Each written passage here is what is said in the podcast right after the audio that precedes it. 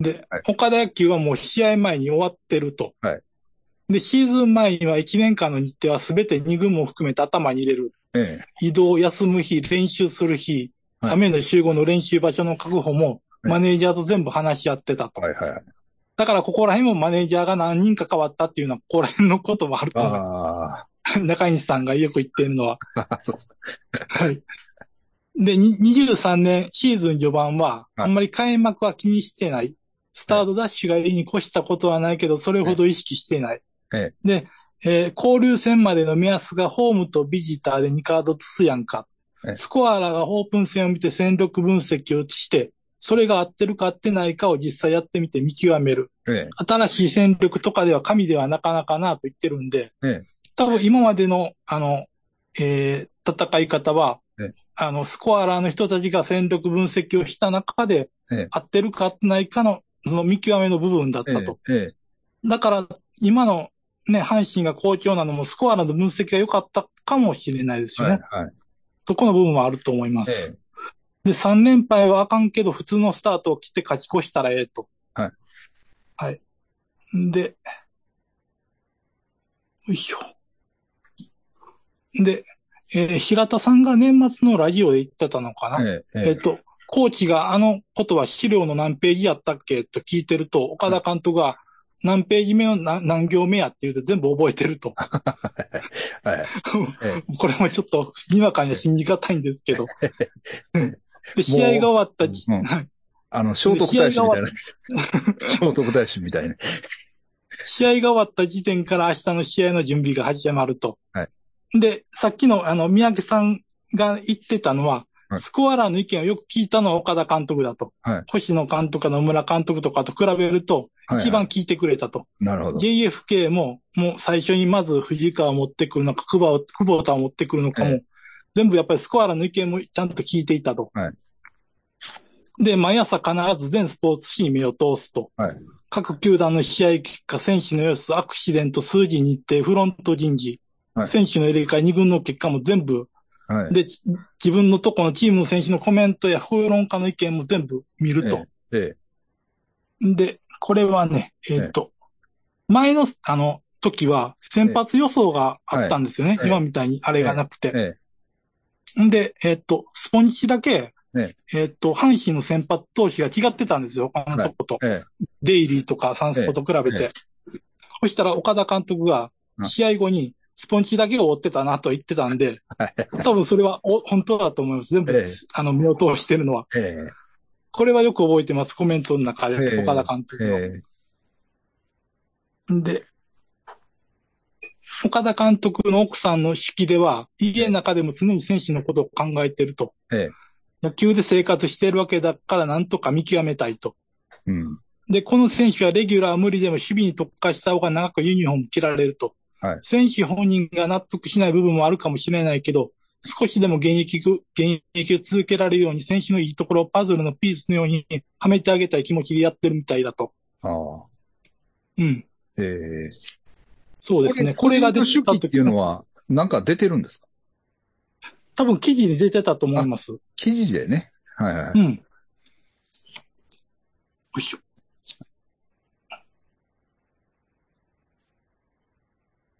で、監督の仕事はほとんど試合前に終わると。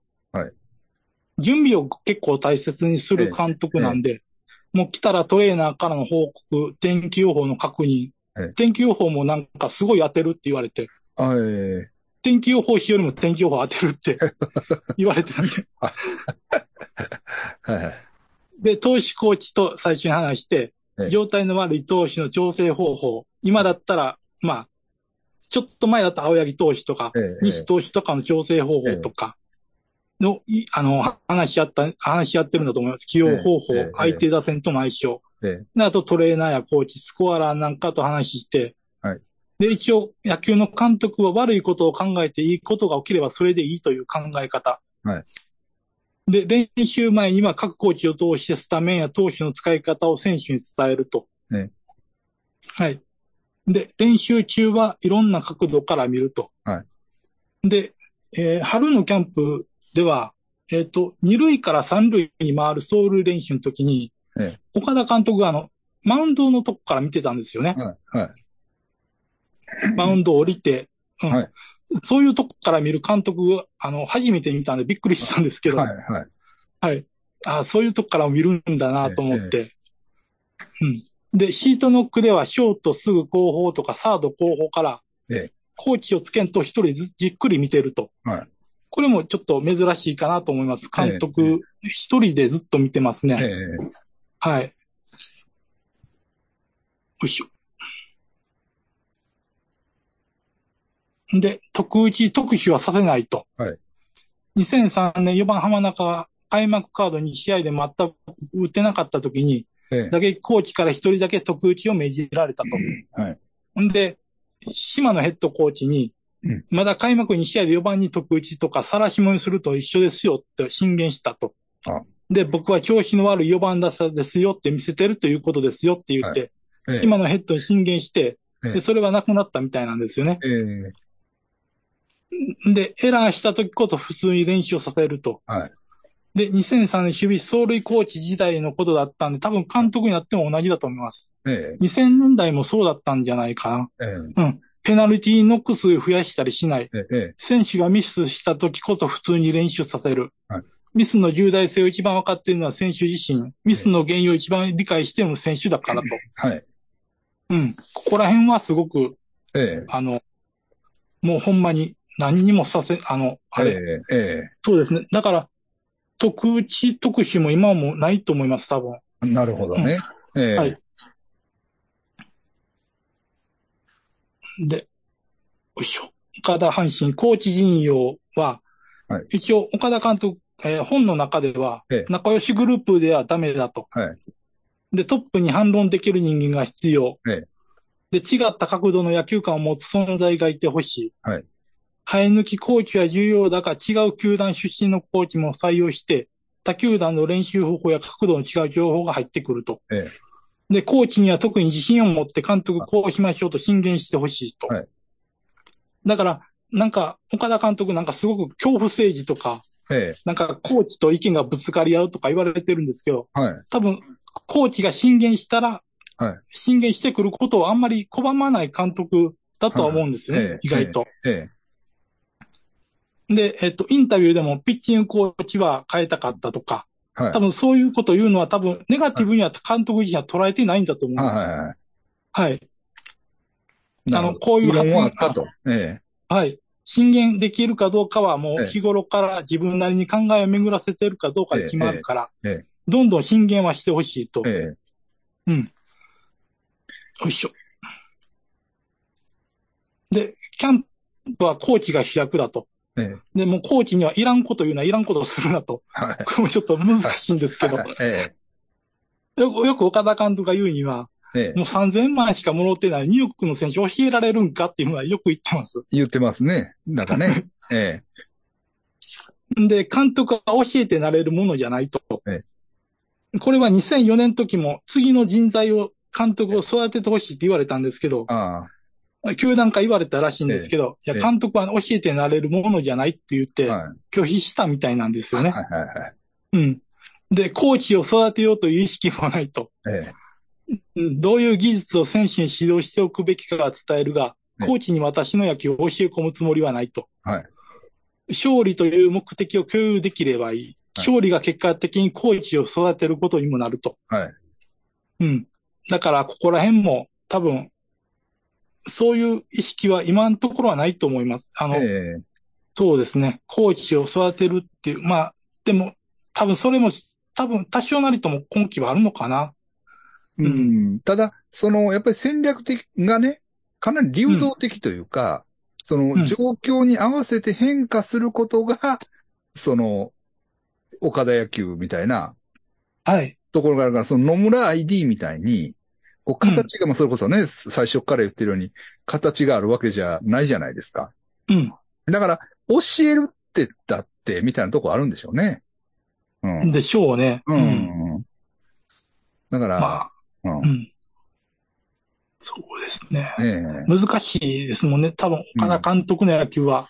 うん。うん。だから、この前、だから、えっと、大山が一塁から走って戻ってきたはい。ケースがなんかあったと思うんだけど、はい。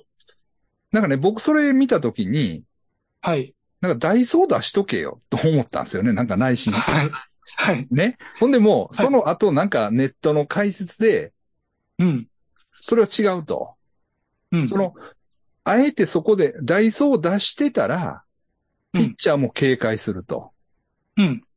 警戒して、こう投げてくる、ああ投げてくるっていうのがうん。出てきてしまうから、うんあえてダイソーを出さず、みたいなね。その、そうですね。大相打してしまうと、バッター自身も、このランナー返さなあかんという意識になるえそうですし、だから、うん。そういう、こう戦略がバレ、バレるというか、まあ、見、見、見えてくる部分があっうんて、あんまり大捜索も出さないですもんね。うん意外とうんうん。だから足の速い選手がいて、うん。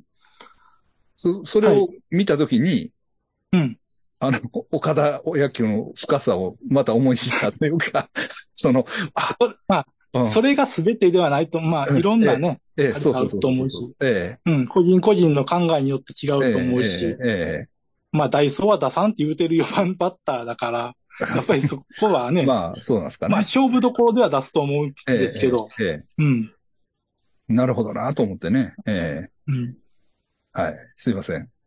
はい。はいあ、で、えっ、と、安藤久保田投手コーチですね。えええええっ、と、一応これは去年の秋の段階で、もえう、過度な連投は避けると。はい。この流れに逆らうつもりもないし、それによった傭兵になることも分かってると。えでも、キャンプではシーズン中のスタミナを作るための投げ込みは不可ええ欠という考えに変わりはないと。ええだから、久保田には投手陣に投げ込みの必要必要性を解くように伝えたと。はで、岡田さんが、えっ、と、キャンプの解説で2年前だったかな。えはい。コロナ、コロナの時に、はいえっ、と、いや、広島とかはブルペンの裏見せてくれるでって。は見せてくれるのは阪神ともう一球団だけや。い。はい。巨人なんか行った時、監監督室まで呼ばれたでって言っていたんですよ。はいはい。で、広島なんかは、やっぱり、あの、前田健太投手が抜けてからえ投げ込みを増やさしたと。そしてやっぱ強くなったとえええ、え投手力が。ええやっぱりだから投げ込みは必要やでっていうのは言ってましたえね。えやっぱり前田選手がいた時はやっぱり他の選手も投げ込みはあんまりしてなかったみえたいですね。えうん。だだえねからこういうところも多分あるろ。えうんえええあると思います。はい。えで、安藤コーチは村上桐敷を一軍の力にと、はい去年の秋の段階からも推薦してましたね。えああ、なるほど。うん。もう二人とも結構、桐敷投手も初勝利上げてるし、ええ村上投手はもうね、ねええもう週頭の火曜日でですからね、投げてるのが。ええで、極力連投は避け、長いシーズンを見据えた戦力を練っていこうと考えているし、ここは昔のようにはいかないと俺自身決めていると。。はいでも、まあ、どうなんですかね。でも、うん。なんかでも、リリーフ運用が、な、なんか、うんうまいとかっていう評判はありますよね。ええ意外と。ええうん。なんか、監督が成長したとかアップデートされたとかって言われるんですけど、ええええあんまりその表現あんま好きじゃないんですけ ど。ままあ、うなんかね。なんか、あのーまあ、年もいって、こう、うんいい距離感ができてるというか、そうですね。うん。はい。ね、その、まあ、存在自体がちょっとネタ化した部分もあった りして、それがすごいいい風になってるとか、ね、はいまあ、もう、監督に文句言うやつもいないやろな、みた いな、そういう雰囲気が出てますよね、もう。えそうですね。え。うん。はい。 えで、えっと。今岡だけコーチですね。今岡だけコーチを承認した、あの、しあの、打診したんではえ、えもう肩がないやんかと。ええ形で作られたバッターじゃないええ。みんなが打てないボールを打てるからそれが一番いいんじゃない何でも応用できる天才バッターやから。ええええこの説明よくわからなかったんですけど、はい後のコラムになって、えもう今岡人にはない打撃の技術を持っていたと。ええ考え方もシンプルで相手バッテリーの考え方を読めるバッターやった。それをどう今の選手に伝え教えていくかが楽しみで仕方がないと。えええで、感性豊かで選手の気持ちに寄り添える存在。独特の考えを持っていると言われるが、俺は今岡の持つ独創性というのかな、そこに期待をかけているとええ。水口等の二人さえあい二人制の打撃コーチだ。それぞれの特徴を生かし、必ず身のあるコーチングをしてくれてるし、してくれると信じてるとえ言ってますね。え、えあの、佐藤選手が、え、えキャンプ序盤めちゃくちゃ悪かったんですよね、春のキャンプ。入ってきた時に、え、ええーっと、こ、今年ですか今年です。はい、はい。んで、あの、ええー、2日ぐらい、3日ぐらい経った時に、今岡選手がロングティーを上げてたんですよね。はいあの、遠くに飛ばす、ええあの、練習のやつで、えええで、その時に佐藤選手に、あの、ちゃんとタイミングを取って、足を下ろしてから打つようにしてたんですよね。はいえで、今岡選手がタイミング取れてない時は、まだ、うんあの、投げないで、タイミングをちゃんと取ってから投げてたんですね。はいそれをキャンプの解説、福留さんだったかなそれを見てたときに、はいあ、これはすごくいい練習方法ですよって言って、ええで、そこから佐藤選手がどんどんちょっと、ちょっとずえつ調子良くなったんですよはいね。はい。うん。もう佐藤選手、キャンプ序盤めちゃくちゃ本当悪くて、ええどうなるんかなと思ったんですよ。ええまあえ、え今はね、全然大丈夫なんですけど。そうですね。あ、はいキャンプ序盤って言ったらキャンプと4月っていうことね。しがそうですね、4月、そうです4ね、月に。そうですね。はいわ悪かったですよね。ええ悪かったです。ええで、えーっと、水口コーチは、はいえーっと、井上康太選手に、ええ下半身を鋭く回しなさいと指導してたと。ええうん。そういうのは、えーっと、記事に載ってましたね。ええ井上選手も、ね、もっと出てきてほしいんですけどね。ええなかなか、ええええはい。ええで、これは佐藤選手ですね。ええ不調、あの、4月ですね。だから、ええ不調時の時に打撃練習の際に自ら志願して、はい10分間おかわりで延長して練習した時があったと。ええだからこれは特打ちとかないんだけど、ええまあ、ええ佐藤選手は実勢でええ打撃練習をしたと。ええそういうことですね。ええで、試合が始まってから、ええこの状況でどうすればというような慌て方は絶対にない。うん相手もこっちの選手も監督もずっと見ているうん。慌てた姿は絶対に見せないと。ええここはもう徹底してますね、ええ岡田監督は。ええはい。で、えーか試合のシミュレーションを細かく作っておく。勝ち展開、負け展開、同点、延長とええ。で、最悪を想定して、ならなかったらそれでいいとシミュレーションしておくとええ。だから監督の想定内の中で試合は進んでいく。ええだから、えっ、と、関本さんが、もう一番赤赤星さんが、はいこのピッチャーで走れるかどうかだけ確認しておくと。はで、決められたプランの中でゲームに入るからええ、座席でサインを見るのは確認してるだけい。だったってはい。言ってましたねはい。だから、やっぱりそこがやっぱり強い、まあ、強い理由だと思いますうん。うんうん岡田の法則ですね。はいはいうん一応、まあ、これは別にええ、あれなんですけど、自分が動かなければ相手が動くはい。相手が動くと対策を立てられるはい。サインを出すから見破られるは。サインを出さなければ見破られないはい。何もしないのが一番いい采配うん。ベンチが何もしないで普通に勝つチームが一番強いと。うん。で、えー4-0の法則。はい4番に4点を取るとどうしても緩みが出る。はい次の1点を取った方に流れがいくと。はいだから今年も結構4番に4点取られる試合とかあったと思うんですけど、ええ結構それもひっくり返してるのは多分そういうチームの方針というか、多分監督が伝えてるんだと思います。まだまだいけるぞっていうえのは。えよいしょ。で、大量得点を取るより1点ずつ積み重ねる方が勝ちペースと思えたと。はで、相手はどうしてくるのかと考えてる方が面白いから、いベンチでも静かに構えてこちらから動かない。はいだからこの前の巨人戦もそうですよね。うんもう原監督がどんどん動いてきても、ええ岡田監督何もしないみたいえな。えもう、とにかくチャンスを、チャンス、一回のチャンスが来るまで待つと。ええうん。試合の流れを読んでおかなくてはいけない。その場その場で采配していた後で後でになる。はい相手の監督が動くよりも前にその先を想定しておくと。え常に考えうる最悪の展開を想定して試合に臨む。ええはい。まあ、だから、ネガティブ思考やっていう。ネガティブ低いです、めちゃくちゃ。ね。ねねそれははっきり自分でも言ってましたよね。はいええはい。で、バッテリーの狙いに乗れと。関本さん、岡田監督がバッテリーの狙いに乗れと教えられたと。犠牲フライで1点取れる場合に相手バッテリーは高めになんか投げてこないと。一流のバッター、あのは、一軍のピッチャーはええ。低めのたま球を叩いてゴロで内野を抜けばいいとう。まあでもこれは今年には限らないですね。今年は結構犠牲フライを打ってるんで、ええ。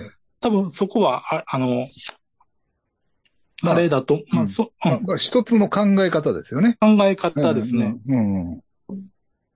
で、ノーアウト一二塁ない左バッターだったら引っ張られないように外角中心になるからは、流してショートの頭を越えるように打てばいいと。よええ。いしょ。で、これですねね。えっと、21日の広島戦。はいえっと、1回裏に近本選手が死球で出塁したんですそよね。れのコメントをだ出し、ましょうか。はい。はい。はいよいしょ。はい。で、えっ、と、い関本さんが、ラジオの解説だったんですはけいど、。はい。えっ、と、初回先頭打者が出塁して、ええ。岡田監督が動かないということはないと。はい。で、近本選手が、はいえーえーあ、2番中野選手の打席ではい、 5球目で盗塁してるんですよね。はい。で、えっ、と、ここで関本さんが、ノーアウト二塁で、はい。はい岡田監督は進塁打のサインは出さないと。えだから中野選手にセカンドゴロを打てとは指示しなえいえと。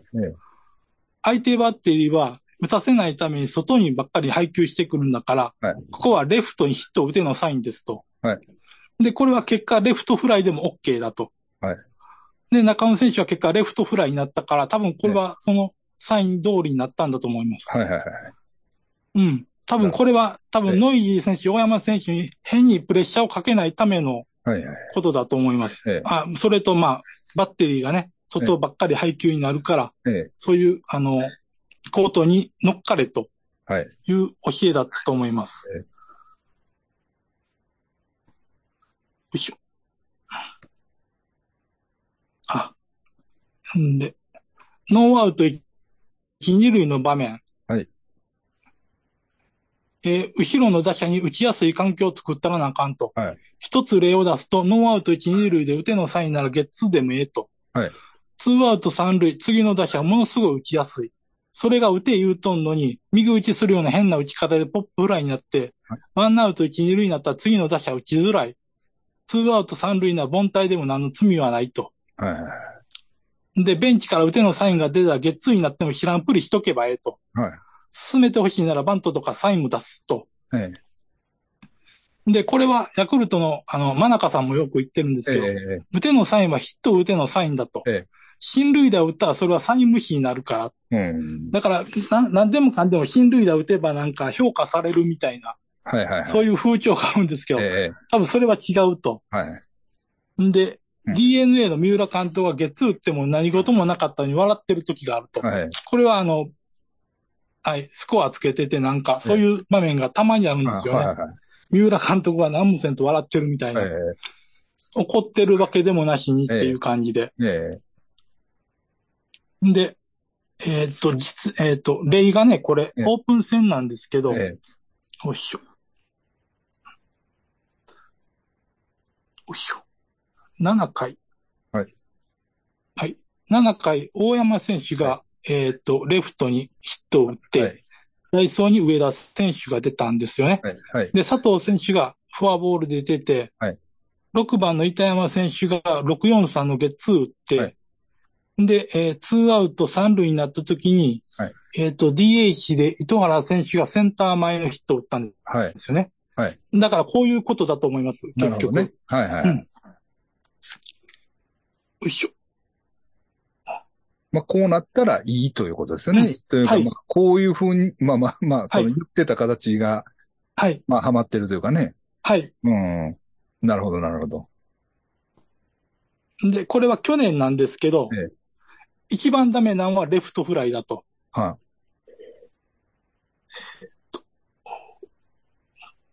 わかりづらいですねね。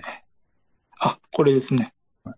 えっ、と、大山、4回ですね。はい大山選手が死球で出て、はいで、ロハス選手がレフトにヒットを打って、ええノーアウト一二塁になった時に、はいい6番の板原選手が、えっ、と、レフトフライを打ったんですね。はい。はい。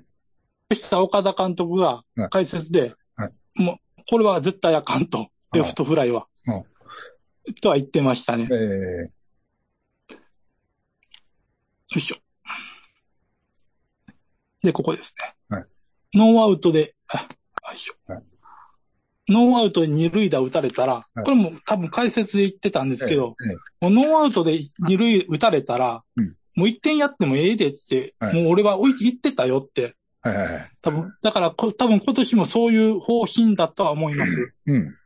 うん一番ダメなのは、えっと、だから、バントとかを阻止しようとして無駄なレンランナーを貯めていくこと。はで、今年の阪神って結構、バントをね、させ、いさせるんですよね、相手うに。んうんううん。変に、その、なんだろう。うん。んまあ、あの、無理なシフトを引いて、うん。まあ、変に無理打た、れた無理にうん引かせない。はいはいうん支給を、支給とかでええ貯めないようにするとえ。ほんで、えっ、と。これは再起投手の時ですね。よいしょ。29日4月のヤクルト戦の時に、はいよいしょ。3回裏に浜田、浜口選手、浜田選手かな、はで、えーっと、二塁打打たれるんですよね。レフト線、レフトに。はいで、2番の山崎選手が、えーっと、送りバント成功でワンアウト三塁にさせると。えで、山田選手に引きを出して、村上選手の、えーっと、レフトフライ、あの、犠牲フライで1点上げるんですけど、ええここまでは多分 OK だと思います。はい多分、でも次の三端選手に、レフトにホームランを打たれるんですはね。いツーランホームランを。はい。はいだから結果的にやっぱり山田選手へのフォアボールが痛かった結果になってしまえうと。ええそういうことですね。えええよいしょ。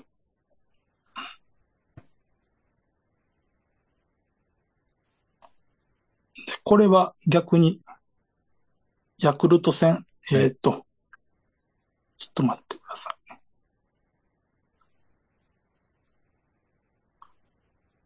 いね。んとあ、ここか。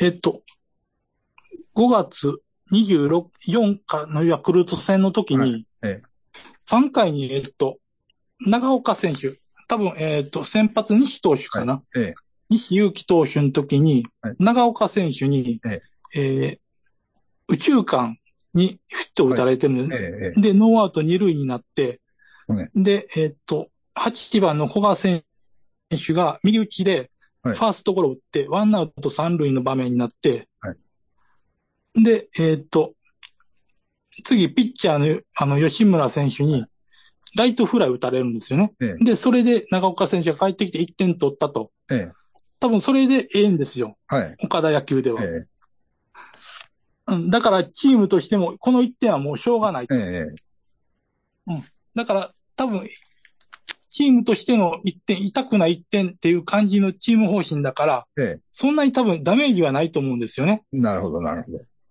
はい。結果的にだから、はいえっ、と、1点1点取られて、あの、ええ4回の表2点取ってっていう感じで、ええはい。ちなょっるほとど。それおぼつかないんですけど、ええええはい。で、これですね。エラーで出塁したら、選手の動かし方。で、これも、あんまり、あの、実例がないんで、ちょっとよくわからないんですけど、ええええあの、解説でこれも言ってたんですけど、エラーで出塁した選手は基本的に動かさないと。うん。で、でも、えっと、今年、えっと、はい回の先頭バッターが、はい。エラー、あの、相手選手のエラーで出塁した場合は、送りバントは使ってるんですけど、ええ。はい。打者がエラーで出塁してワンアウト一、二塁になった場合、はバいバントでランナーを進めようとするのはダメだと。うん考え方として、一はいワンアウト二塁として考えるとバント策はない。うん打ってゲッツーになったとしてもダメージはない。ああわよくばと点を、得点を取ろうとするから変になると。ええうん。うん。これも僕はちょっとあまり説明があれなんですけど、これちょっと難しいですね。うんええ難しいですそれはよ、何これは。なんで動かさないんやろ。ええどういう意図があるんですかね。これ、だから、どうなんですかね。 うん、一応、自分、はいその、要するに、エラーで出塁っていうのは、その、イレギュラーな感多じ分、だから、うんイレギュラー、そうだと思います。多あん分まり、こう、流れ的には岡田監督の好む流れではないといううん。ことなんですかね。これ、ヤクルト戦なんですけど、はいえっ、と、ヤクルトの高塚監督の采配なんですけど、え4月7日の時に、ええーっと、えーワンワンアウト7番サンタナ選手が小畑選手のエラーで出塁。はい。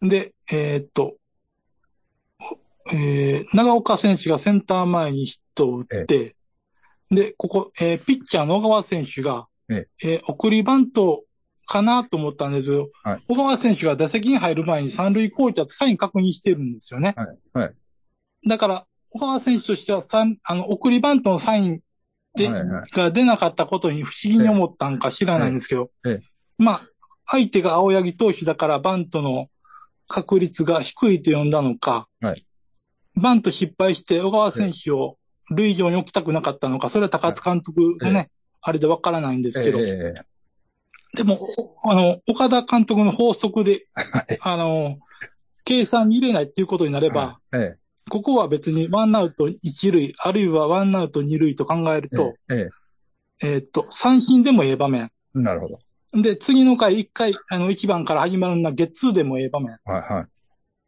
うん。なんですよね。えこれはちょっと難しいんですけえ ど。難しいです、だか、ら、ね。えーっと、うん。うん岡田監督も多分、この場合だったら、もしかしたらそのまま打たす可能性もあります。えうえん。その時が来たらまたね、あれなんですけど、そうでわすね。かると思うんですけど。ちょっと、だから、 そういう場面が来た皆さんも、岡田の法則を出して、 あ、エラーで出たと思ってたでどうなるかっていうのが、そうですね。ちょっとはい、見どころになりますね。はい。はい。はい。すい ません。いえいえ、全然全然。はい。もういけますかはい。はい撮。ってます。えーっと、岡岡田監督は、い基本的に敗戦処理投手は起きません。はい。はい。負けている展開で投げる投手は存在する。ねえービハインドゲームを誰の力を逆転するか、チームにとって書くことのできない存在であると。逆転するために投げてもらうセットアッパーであると。はいだから今、リリーフ陣がいるんだけど、全員がもう抑えにつなげるためのセットアッパーっていう考え方です。はい。で、敗戦処理なきチームという発想は、若手が中継ぎからチャンスを手にするモチベーションに大きく影響すると。ええだから今、えっ、と、富田投手とか、ええビーズリー投手が先発に回ってるんですよね。はい二軍で今調整中なんですけど。ええはい。多分そういうところから来てるんだと思いまえす。えで、えっ、と、ドラフト6位の富田投手が開幕前のインタビューでええ、最初敗戦処理から始まると思うがって多分言ってたんですけど、はいはい多分それ岡田監督が耳にしたら、ええ多分コーチを通して注意がいってると思い ます。敗戦処理終わらんぞって言って多分言,、はいはい言われてると思います。これを見てほしいですね。富田。ね。 でも良かったですよね、富田さん。あの、はい。中継ぎでね、確かそうですね出。てましたけど。え聞いてるでしょうね、やっぱり。え 聞いてるでしょうね。いてる注意がいったはずだったんで多分あれだかもし れはない。バントの有効性ですね、次。ははいい。えっ、と、岡田監督は基本的にバント策は嫌います。はいなんで一つアウトをやややらなあかんのっていう思いです。ええええただ、今年はもう多分めちゃくちゃバントが多くなるとは言ってます。ええええで、えっ、と、2004年の時はあまりバント使わなかったんですよね。はいあ就任当初は。えあの、藤本えええ選手があんまりバントが得意ではなかったのと、はい3番シーツが得点圏打率が低かったっていうのもあったんで、ええあの使わなかったと。ええで、え2008年は2番打者のギダがリーグトップだったと。ええ3番に新井選手が入ったことで得点圏の信頼が高かったと。ええだからその場その場によってやっぱり変わってくると野え球が。ええんで、はい。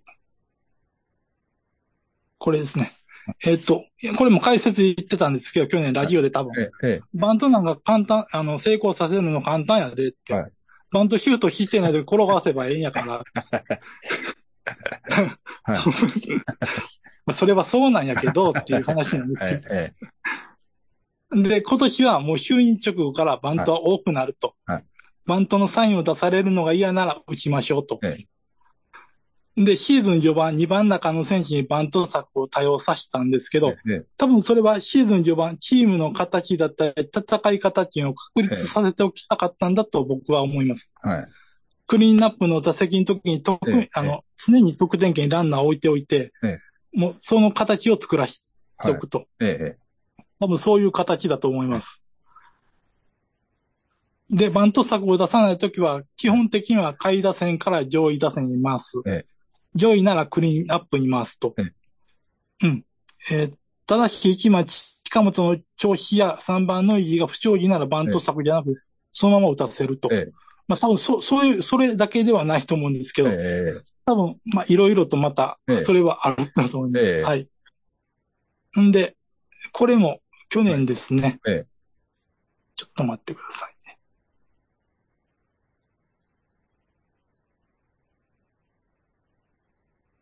よいしょ。、はいつですかね。5月31日、交流戦、西武戦ですね。えーっと、はい糸原選手が、えーっと、デッドボールで出塁してるんですね、ええ5回の表。えで、ノーアウトで7番が出塁したら、はいうん。これは6番やけど、ええなんだか。まあ、ええか。はい。 えっ と、そうか出塁したら8番と9番どちらにバントさせるかと。な。えこれ下の方が読みやすいかな。はい小野寺選手7番の打席で、え。え送りバントで9番まで回して、ええ6回の裏に1番から始まる作戦の方が良かったと。え。はいはい。でも結果的には、えーっと、坂本選手がフォアボールで出て、次の西勇輝投手が、えーえサードファールフライで終わって、次の回からは、えー、1番にまで回ってるんですけど、ええ多分そこは良くないんですよね。結果的にそこが良くても。はい。岡田監督がそれを良しとしないええ。ぐらいの考えだと思います。はい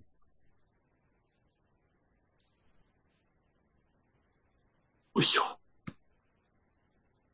いしょ。んで、次は、ネクストサークルに立たせるべき選手。ええこれは、岡田監督がもう解説者始めた時2009年から言ってることですね。ずっと、はい。ネクストバッターサークルに誰を立たせるべきか。はいよいしょ。あこれはこうしましょうか。よいしょ。6回、はい木浪選手から始まる打順の時に、はい木浪選手がレフトにヒットを打って、はいえーっと、その時に、えーっと、ネクストに小畑選手を立たせてたんですよね。はで、小畑選手がそのままバント刺したんですけど、はいえっと、ベンチの中では板前選手がヘルメットをかぶって準備はしてたんですよ。はいだだから、えっと、木浪選手が凡退したら、板前選手を立たせて、あはの、い代打で行かせてたんだと思うんですけど、えっと、木浪選手が出塁した時ええ。のことをちゃんと考えて、小畑選手を立たせておくと。はい木浪が、あの、ええお前が出たらちゃんと送る、送るぞっていうサインを、はもうそこ、そこから見せると。いええ。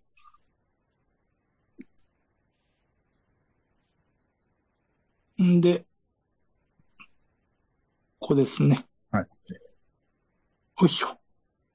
で、次は逆の番ですね。はい木浪選手が、はい。えー7回始まったんですけど、センターフライで打ち取られた時に、えっ、と、ネクストには小畑選手が用意してたんですけど、はいえっ、と、ベンチから井上選手が出てきて、井上選手が代打で出たと。はいそういうところですね。うんうん。よいしょ。代打は脱出順番だけじゃなくて、ネクストに入れる選手まで考えると。ねで、えーっと、原口選手、板浦選手は、えーっと、うんえー、ツーアウトで、はいえーっと、回っ、えーその前の打者が回ってこない時があるんですよね。ええ。えうん。でも、そのままもう次の回の先頭に原口選手、糸原選手をそのまま出すんですよね。はいそこはちょっと面白いなと思います。え。うん。まあ、二人とも今2軍にまで行ってる、そ行うっでてするんね。で、なまんたあれなんでかすちけょっど。とね。ここはちょっと、でも、これはね、ちょっと面白いと思います。えあの、代打の切り札二人の使い方っていうのも面白いと思います。糸原選手も僕も、あの、キャンプの時結構、うんこんなんあかんでって言うたんですけ ど、もうちゃんと今もう頑張ってるんで、もう反省してますはい。あ、それと、えっ、と、去年もね、はいえっ、と、中盤ぐらいからそういうネクストに誰を置くかっていうえのは、矢野監督もやってましたええ。ええうん、それは岡田監督意見を取り入れたかどうかわからないですけど、なるほどね。はあの、うん、やってましたい。えね。えで、岡田役員試合中のエンジンは不要。ええーっと、ここですね。ここどうしましょうか。よいしょえーっと、23年、4月28日、はい阪神が初回に3点を先制したときに、ええーっと、えー、4回の裏に、はいえーヤクルト側がエンジンを組むんですよね。はい。うん。僕、中継でエンジンを組んでる姿を見たら、ちゃんとエンジンって書くんですけど、はいちゃんとではないんですけど、まあ、好好きで書いてるだけなんですけど、はい。そうすると流れが変わったりするんで、はいで、えーっと、えー、その時は、凡退に抑えて、え5回の裏に、はいノンアウト1、2塁のピンチをしのぐんですけど、はいそこでもはう大竹投票を下ろすんですよね。はいそしたら岡田監督がは、もう試合後に、向こうは変化球狙いっていうか、そういう感じで来て、あってきたか、あってきていったから変えたと。えはい。多分岡田監督はもう絶対そういうエンジンを組んでるのを見見てるし、はい。あの、なんて言うんだろう。向こうは多分狙いを変えてくるだろうなっていうのは、多分ええ絶対分かってたと思うんええです。ええうん。で、岡田監督はエンジンをあんま使わないんですよね、多分。うん。まあ、確かにそういうイメージがないですよね。うん。で、それは多分コーチ経験者誰かが言ってたと思うんですけど。はで、鳥谷さんが解説で、エンジンはベンチ、選手ともに相手投手の絞り球、対策を練っていくええ。相手ベンチ、バッテリーはエンジンを組まれると配球を変えてくる場合もある。はいそれを読んで、相手へ配球を変えてほしい場合にエンジンを組むこともあると。はうん。だけど、岡田監督は多分そういう使い方はしないええで、うん。で、相手投手への対策を変えたい場合は、ベンチ内で伝達していく方法があると。は多分そっちの方をやっていると。い。なるほどね。えうん。それは多分僕らでは分かりづらいですね。やっぱり中ええ継ええ見てるえ限りでは。。ええええでも、今年もほとんど本当に試合中エンジンを組んでるっていう阪神のベンチの姿は見てないと思います。ええよいしょあ、ここですね。もうキャッチャー行きましょうか。あ、キャッチャーいきますか。はいうん。キャッチャー、僕はもう、ツイッターでは書いたんですけど、うんもう二人制欲しでええと。うん。梅野選手も坂本選手も二人制欲してええやんっていう考え方なんええですけどえ、えええはい。結誰か局、梅野選手あれも、里崎もそんなこと言ってたかな。あ、そうだったんですか。うん、なんか、うん。もう多分僕は、うん、うん。うん。あの、梅野選手を出しても坂本選手を出してもそんなに扱い方変わらないんですよ、ええ岡田監督。えもうきっちりそこはもう試合を任せるっていうえ感じでええ使ってるんでええ、多分二人の信頼度っていうのは十分高いんだと思いまえす、えやっぱり。。ええ。よいしょ。これですね。選手、あの、先生の画像、 動画の画像から借りてきたんですけど、出してきたな。これが多分僕一番メインな、ななんですけど、はいはいはいはい。もうこれは多分、はいあれなんですけど、これですよね。えーっと、どう梅野選手、たはい。はい。えーっと、梅野選手が双子座 A 型えで言ってるんですけど、これは、えーっと、えーっと、どうしましょうか。こうしましょうか。青柳投手、いてた B 型ですけど、え、え相性的にはどっちと組ました方がいいとかってありますかえ。いや、わからないんですけど、まあ、このう後ん出るんですけどね、ちょっと、はい。あ、上げてもらった方がいいかな、逆に。はい。この、僕の変な図は、ちょっと、消してもらっあてもいい、んそで。うですか。 すいません。はい。こっちで行きましょうか。はい。で、まあ、これ見たらね、はい。まあ、血液型じゃなくて申し訳ないんだけど、はい。坂本選手は、まあはいサソリ座ということで、女性星座なんですね、やっぱり。はい。で、で、村上、大竹、伊藤はこれ、カニ、カニ、大牛で、やっぱり女性星座なんですよ。女性星座同士の方がいいん同です士よ。の、ややっぱっぱ組み合わせ。うん。りうん。やっぱり、まあ、バッテリーと言ったら、やっぱりね、女房役というかね、その、キャッチャーを女房役と言ったりするんで、はい。ちょっとそういう相性出てくるのかなという感じはああ。あでるんで。双子座というのは男型なんですかおお男性星座ですよね。ああ。だからあの、ブルーですよね。ここの上のこ。こら辺もだから、うまく分かれてるんですね。梅野選手、坂本選手っていうのはだ。から坂本選手はひょっとしたらかなりやりやすいのかもしれないですよね。ああ、なるほど。で自分自身は大型で、うん。うん。まあ、こういう感じ。A 型、A 型、AB 型。はい。まあ、キャッチャーとしてはひょっとしたらいいかもしれないですね。確かに。なだかるほら、どピ。ッチャーがやりやすいというより、うん。坂本の方がこれやりやすいんじゃないかなっていう感じ。ああ、なるほど。ねはいええはいはいはい。ええ。ですね。それに対して、梅野の場合は、まあ、青柳、は青柳ちょっと調子悪いですけど、はい。えーっと、双子で、えっと、西祐希サソリでしょはい。で、佐伯がサソリ。はい。西純也ね、調子悪いですけど、乙女。はいはい。で、秋山が大牛。はい。この、よ、要するに4人がもう、女性星座なんですよ。梅野ははい男性星座に対して、他はがい。女性星座が多いんですよね。なるほど。うん。うんこの辺がちょっと、こう、なんかギクシャクしてる感じうん。はい。梅野の方にちょっと、あの、負担が。負担がかかってるかもしれないですね。はい。はうい。んえっと、ではは、いえーえー、西純也投手はも、うん。うん。お、お、乙女ですからね。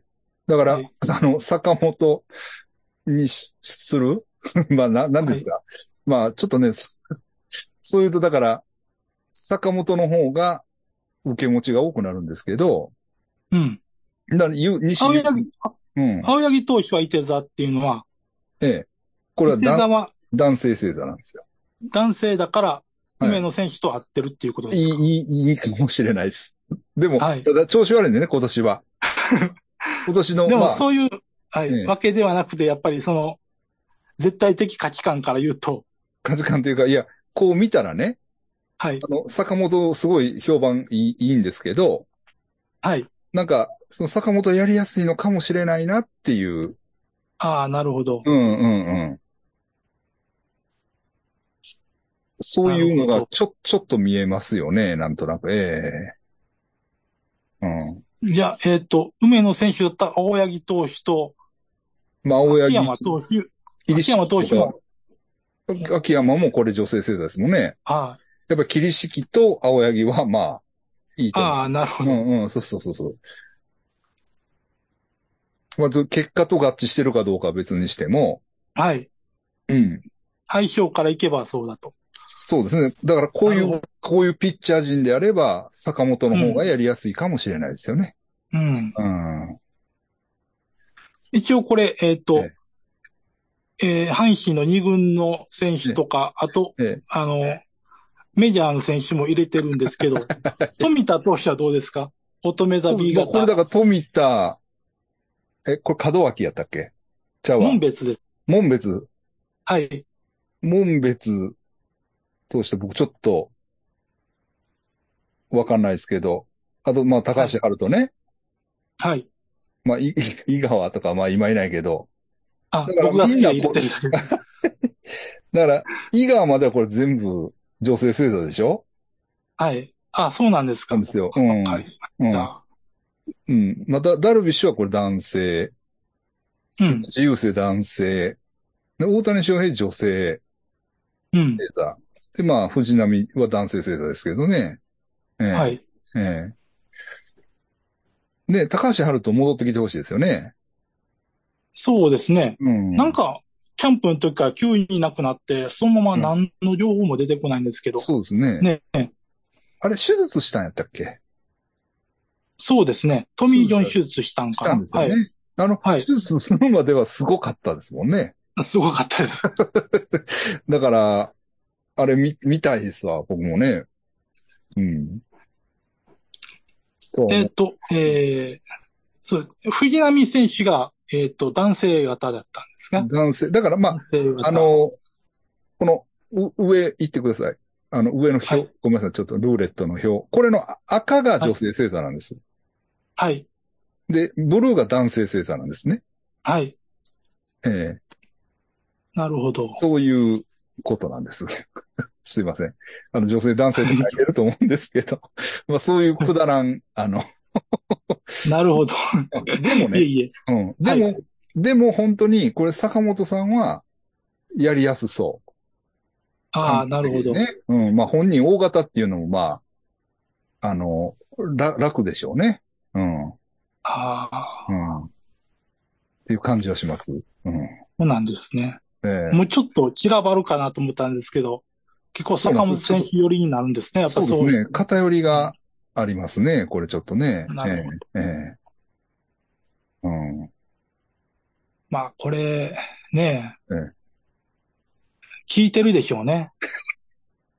いや、僕ね、ちょっと思ってんけど、マジで、マジで、あうの、ん僕のパートはいいですわ。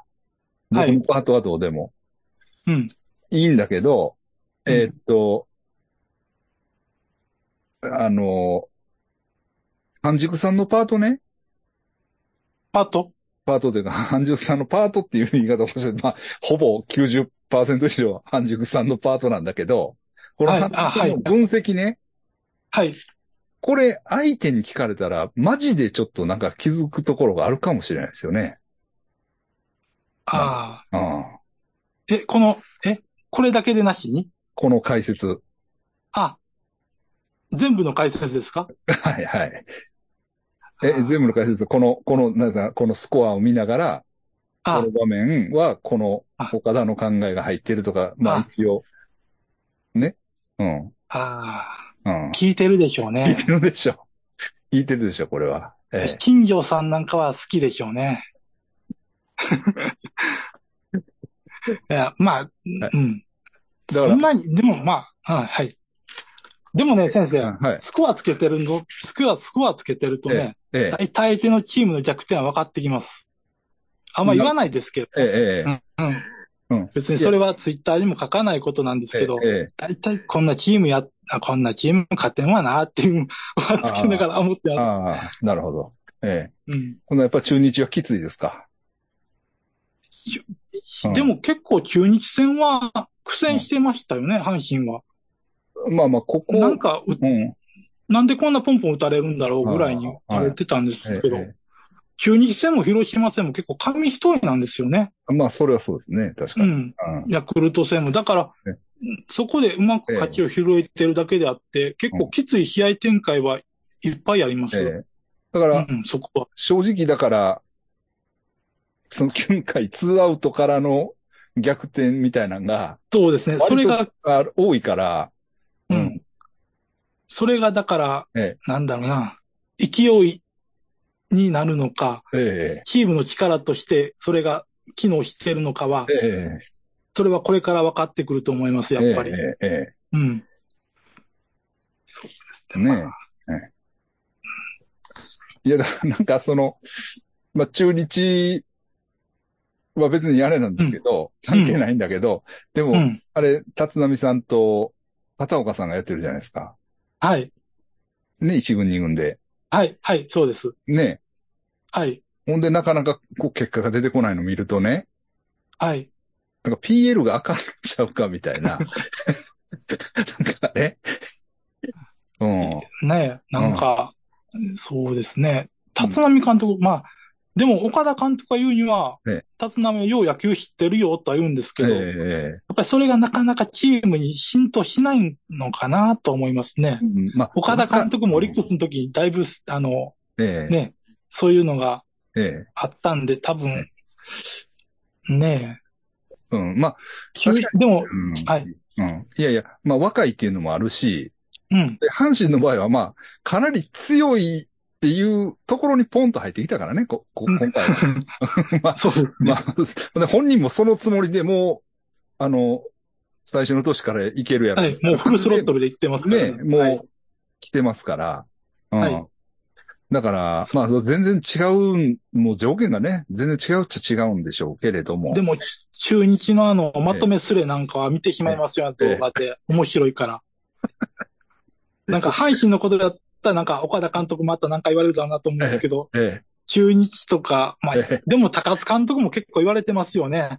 あ、そうですダか。メ、ダメな。なんか、うんなんかね、まあ、今年ちょっと、うん。ちょっとね、あれですね、もっと行くかなと思ったけど。うん。うん。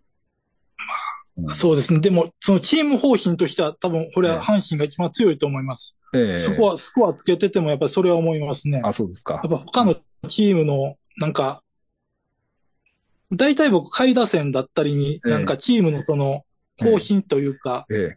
強さが出るんですけえど、え。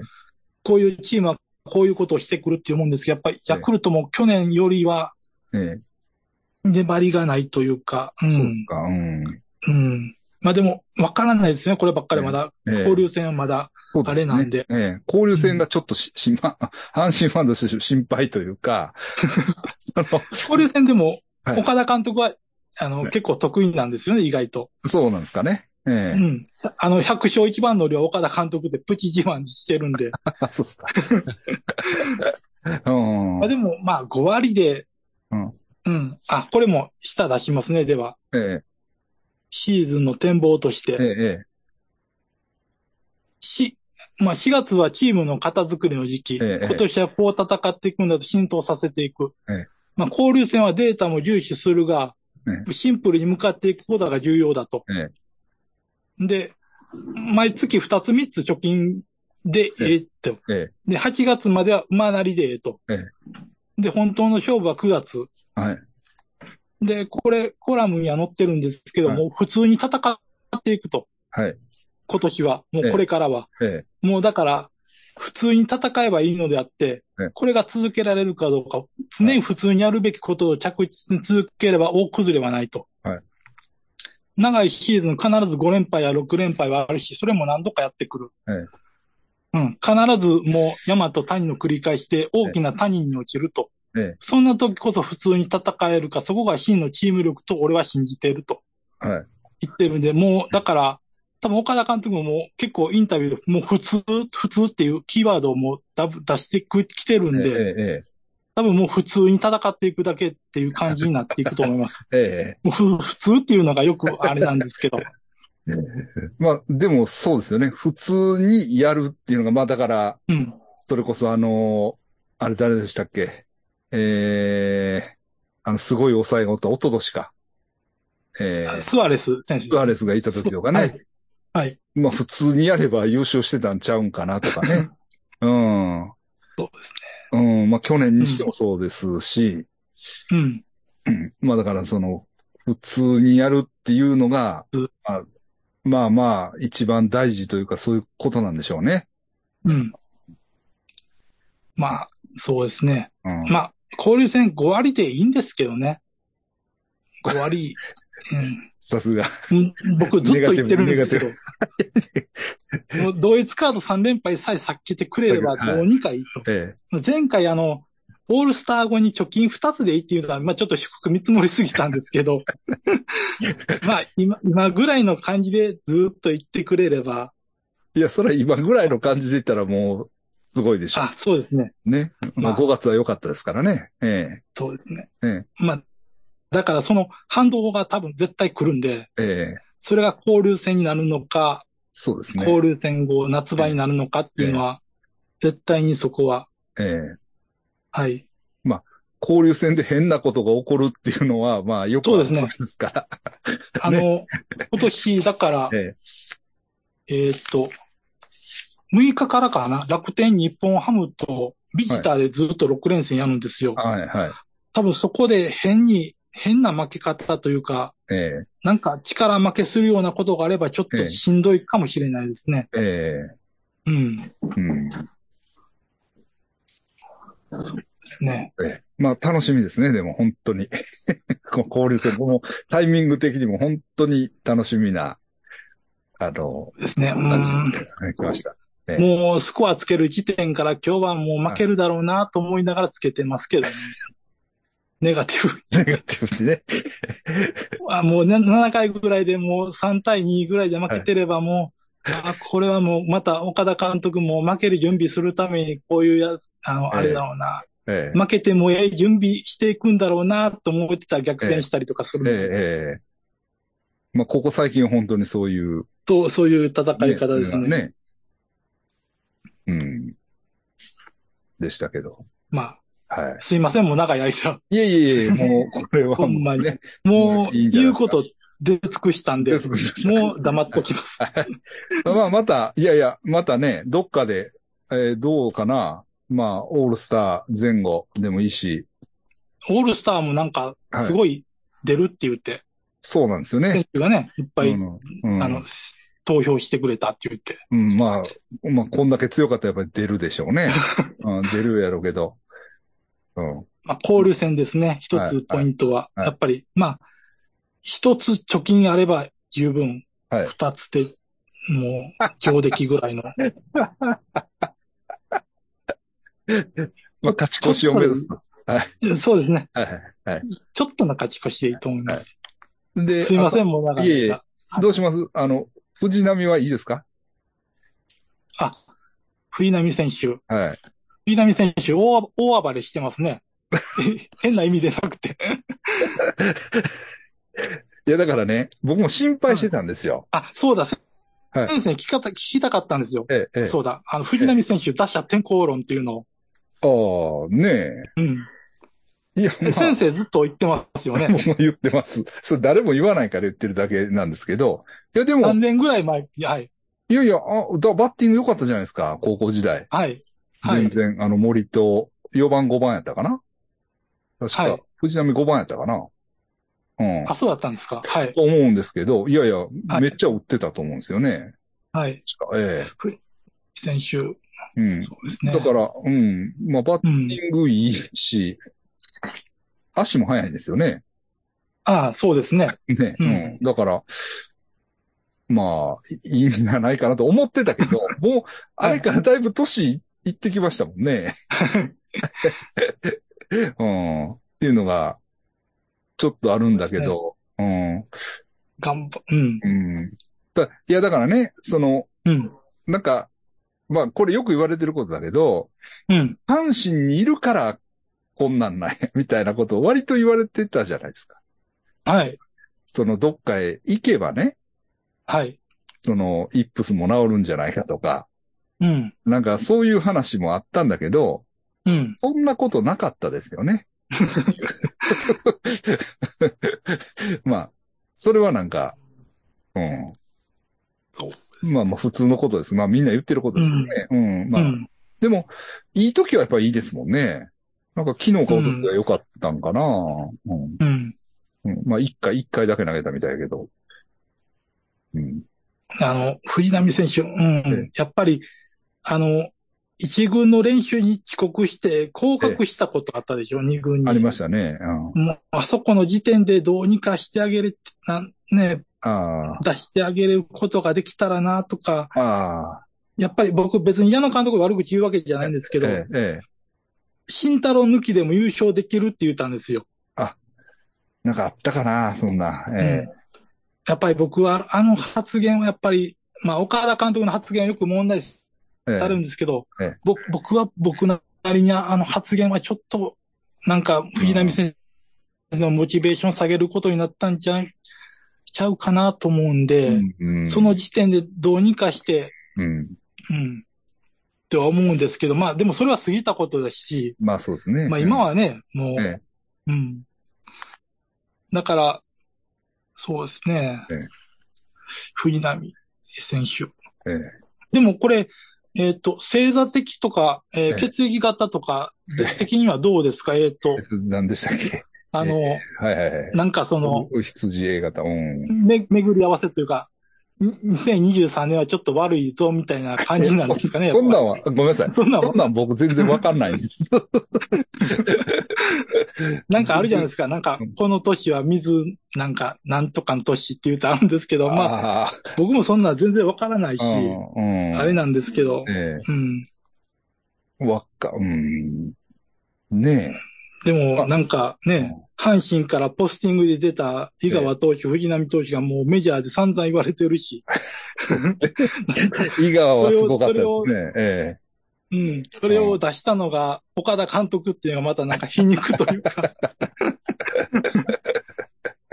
え。うん。藤浪投手はね、もう去年から出るっていうのはあったんですえけど、えなんかええ、阪神から来た投手はあかんなっていう言われるのがね、なんか辛いですよね、やっぱり。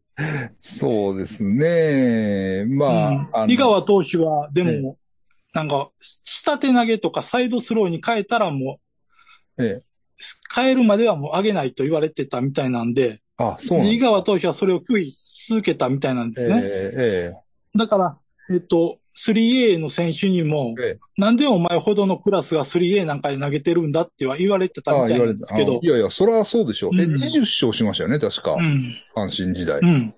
うん。だから、だかまら、あねやっぱりそういう、ねうん。うん。いや藤浪投手でもここまで悪く、悪くなるというか、ねえうんだから僕、藤浪投手に一つだけ言いたかったのは、えあの、秋のキャンプね、去年の、ええ自費でもええから、えあの、自分でお金出してでもええから参加してほしかったんですよ。え。ああ、阪神に、うん。阪神の沖縄、あの、はいはいはい秋のキャンプにはいね。はいはいはいはい。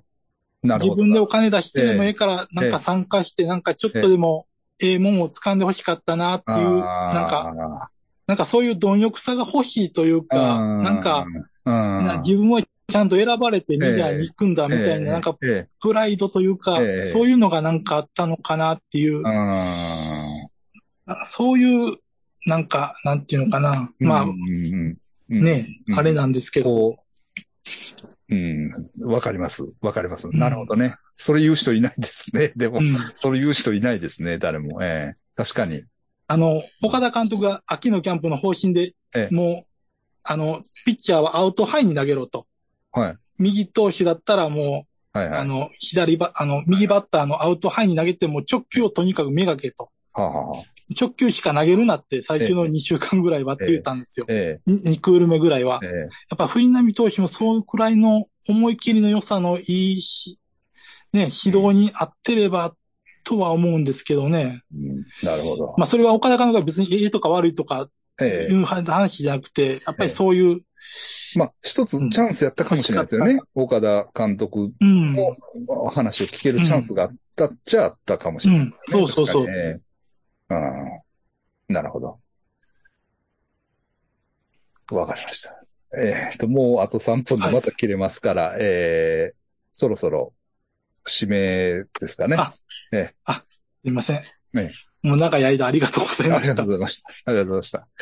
ただまあ、いやもう、ええ、ただはいこれを、まあ見た人は、また楽しめると思うんですよ。はいあこの場面、半熟さんが立った場面やな、みたいなことはね。えそうですね。まえあ、話半分ぐらい で。多分岡田監督もそんなに、はいはい その場その場でやっぱりね、いろんなことしてくる監督え、なそんうでで。すね。はい。ええ。はい。でもなんか勉強になった。やっぱりその流れの中で、自分の流れの中に身を置いて、やあっぱりこすいません。う、ね、ありがとうございいろいまろす。こう考えないといけないということですよね。まとえめた甲斐がありました。えあありがとうございます。 5, 月も中日戦で青柳投手が負けた時はもうええ反省会になるかなと思ってたんですよいえね。いえ貯金が青な柳だくけですよね。青柳だけですよね。そのうん、えちょっと、まあ青柳だけで、まあ、あーあれも、あのー、西も悪いですけうど、ん。うん、まあその両エースの不調っていうのがちょっと誤算だったと。まあでもチームってそんなもんですよまあね。まあそうですよね。ええどっちかが、あかんかったらどっちかが浮いてくるっていうのがあんねんええええええはい。わかりまあ、したすいません。もう長い間ありがとうございました。すいません、いろい ろ。あの、バタバタいや、して。いやもうこちらこそ、すいません。もう黙っときますんで。 いやいやいやどうも、ありがとうございました。はいありがとうございました。ありがとうございましたはい「心の